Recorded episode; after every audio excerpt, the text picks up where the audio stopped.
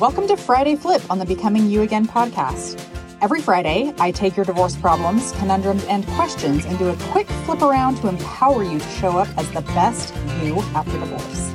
This week, I'm helping Sandi with her question about learning to trust herself again. She says everyone is always talking about how to learn to trust someone again after divorce, but I'm having a much harder time learning to trust myself when my thoughts about myself have been undermined my entire marriage. Where do I even start? Sandi, thanks for your question. This is a great point that you make because learning to trust someone else will not ever come until we learn to trust ourselves first. This is where the work of learning self love, self compassion, acceptance, and confidence comes in. Years have been spent tearing you down in your thoughts about yourself and what you're capable of. When we have someone outside of us who is constantly undermining us, gaslighting us, questioning our opinions and our decisions, it makes sense and becomes natural that we would start doing that to ourselves inside our heads as well. Our thoughts become mean and hateful and doubtful and confused, and that's when we lose that trust in ourselves and in our inner knowing. But your inner knowing, that trust of yourself, is still possible to find. You just have to relearn how to do it in a very loving way. So, the first step is to start to think about yourself little by little in a more loving, accepting way. You got to start being kind to yourself because this is going to plant seeds that you are worthy, that your opinions do matter, and that you are capable of making decisions. And over time, as you begin to change these beliefs about yourself, it will lead to your willingness of trusting yourself and that you know what is best for you.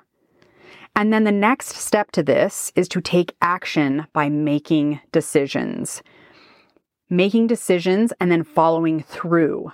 Another way of saying this is like having your own back, like making a decision and then having your own back about that decision.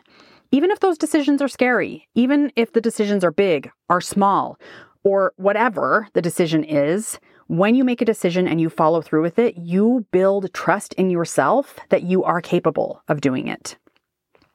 And here's the thing we can't just work on our thoughts about ourselves, right? Like that is an important part of it.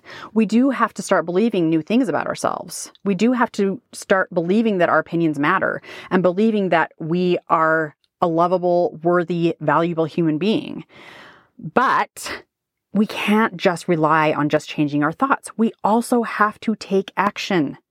That is what cements all of this into our psyche we have to take action with courage. And courage is really being scared about making a decision or being scared that we might make the wrong decision or being scared about making a decision in general and doing it anyway.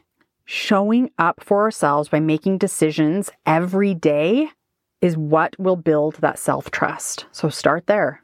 Start to change your thoughts about yourself and then make small decisions every day, and that trust will come. That was a great one, Sandi. Thank you so much. I'll be back next week. That's your Friday flip. Stay tuned for the weekly podcast episode that comes out every Monday. And remember, if you want more one on one help from me as your divorce coach to help you create an even better life than when you were married, then you need to schedule your free consult with me by going to www.karinnelsoncoaching.com. Remember, that's Karin with an I.